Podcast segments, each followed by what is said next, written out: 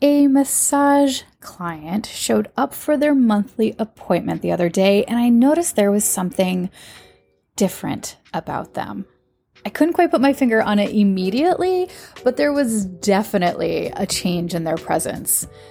In today's episode, with my client's permission, of course, I'm going to share their success story about their personal experience with creating self care independence.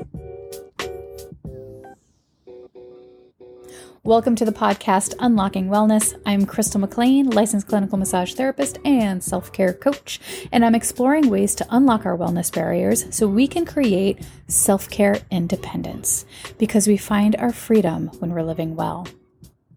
Hello, my friend. I hope you're doing well. And if you're not, then I hope you find this episode inspiring. And if you'd like to read along while you listen, I offer that feature at my website, crystalmcleancreative.com. You can find a direct link to this episode in the show notes below. And if you want to make sure you never miss an episode, you can either sign up for my newsletter or subscribe to my podcast wherever you like to listen most. Also, if you'd like to support my mission to provide practical and affordable self care resources to those who need it most, you can join my friends over at Patreon and score some sweet perks to help you create self care independence. Memberships start at just five bucks a month. Or, if you'd rather, you can make a one time contribution and drop a little coin in my PayPal account. No amount is too small, and I greatly appreciate the exchange of love and support. So, if you're into it, I'll leave links to all that stuff below in the show notes. All right, let's get to it. So, yeah, my client and I, uh, we had the usual how can I serve them conversation. And surprisingly, they actually said, you know, my shoulders aren't that bad. Ah, what? oh my God. So this was totally shocking because their shoulders are always jacked. Well, their shoulders and low back and hips, but especially their shoulders. Anyway, this client reported that overall they felt pretty good. And let me tell you, pretty good is leaps and bounds better than how they historically roll. So once they got on the table and I started poking around their soft tissues, I noticed indeed that their body had changed. The places that normally resist, despite whatever techniques I try, were a little softer and more welcoming of the work. I also noticed a change in their body proportions. They seemed a little slimmer in the middle. Anyway, I didn't say anything, but instead kept busy working while they chatted about all that was going on in their life. So, some challenging chapters had closed, but a few new ones had opened. Such is life. This particular client is no stranger to stress, and usually the levels of stress run fairly high for them.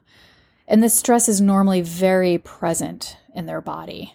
But this time, their body didn't communicate that as much their body was telling me that they were actually dealing with the stress more efficiently than typical. So finally, I had to ask, what do you think contributed to the decrease in pain? Here's a side note. To look at this person, you'd think everything is fine. They look well put together. They work out a lot, eat really well, and have solid stability within their family, support, and resources. But despite how good their life appears on paper, they still have to deal with significant chronic pain and struggle with maintaining a desired weight, which they want to manage for health reasons and not just aesthetics. Anyway, they told me that they realized that if they kept on this trajectory that they were going to go beyond burnout. Their body was already presenting them with limitations, and at this rate, they were staring hard at permanent damage to the functionality of their body and to the quality of their life. So they started practicing a few things we discussed during previous sessions, mainly relaxation. Slowing down is one of the hardest things for this client to do. But despite their hardwired conditioning, they chose to start really paying attention to what their body was asking of them. If they were tired, they rested. If they were stressed, they took a breather. If they were in pain, they nurtured it. They cut out some of the extra strenuous exercises and replaced them with acts of recovery. And you know what? Their body is responding beautifully. The pain is diminishing, the stress is becoming more manageable, and they're noticing that their clothes are starting to fit more comfortably. Crazy, right? Not really. this client is personally debunking their beliefs of what they thought their self care should be. And they're using the keys for creating self care independence and consequently discovering what actually works for them. They're adopting a growth mindset, which allows them to emotionally and mentally accept their new rules for self care. They're sharpening their self awareness and body consciousness by paying attention to the cause and effect of their actions. They're reshaping the direction they want to take with their wellness. They're using authentic motivators, which is inspiring them to take action. And they're creating a supportive environment that helps keep them accountable so they can thrive. I'm so impressed with how their body's natural healing intuition is just stepping up now that they're creating space for that to happen. It's so fucking cool. I'm honestly just buzzing with joy thinking about it. Anyway, their session ended. I thanked them and left them to get dressed while I washed my hands. After a few minutes, they joined me in the lobby and said, Thank you. You've never led me astray and have always been kind in the way you offer advice and suggestions. Now, here's a truth moment these words, they did feel delicious, and it's nice to be the recipient of gratitude, right? But honestly, it's always up to the client to do the work, you know?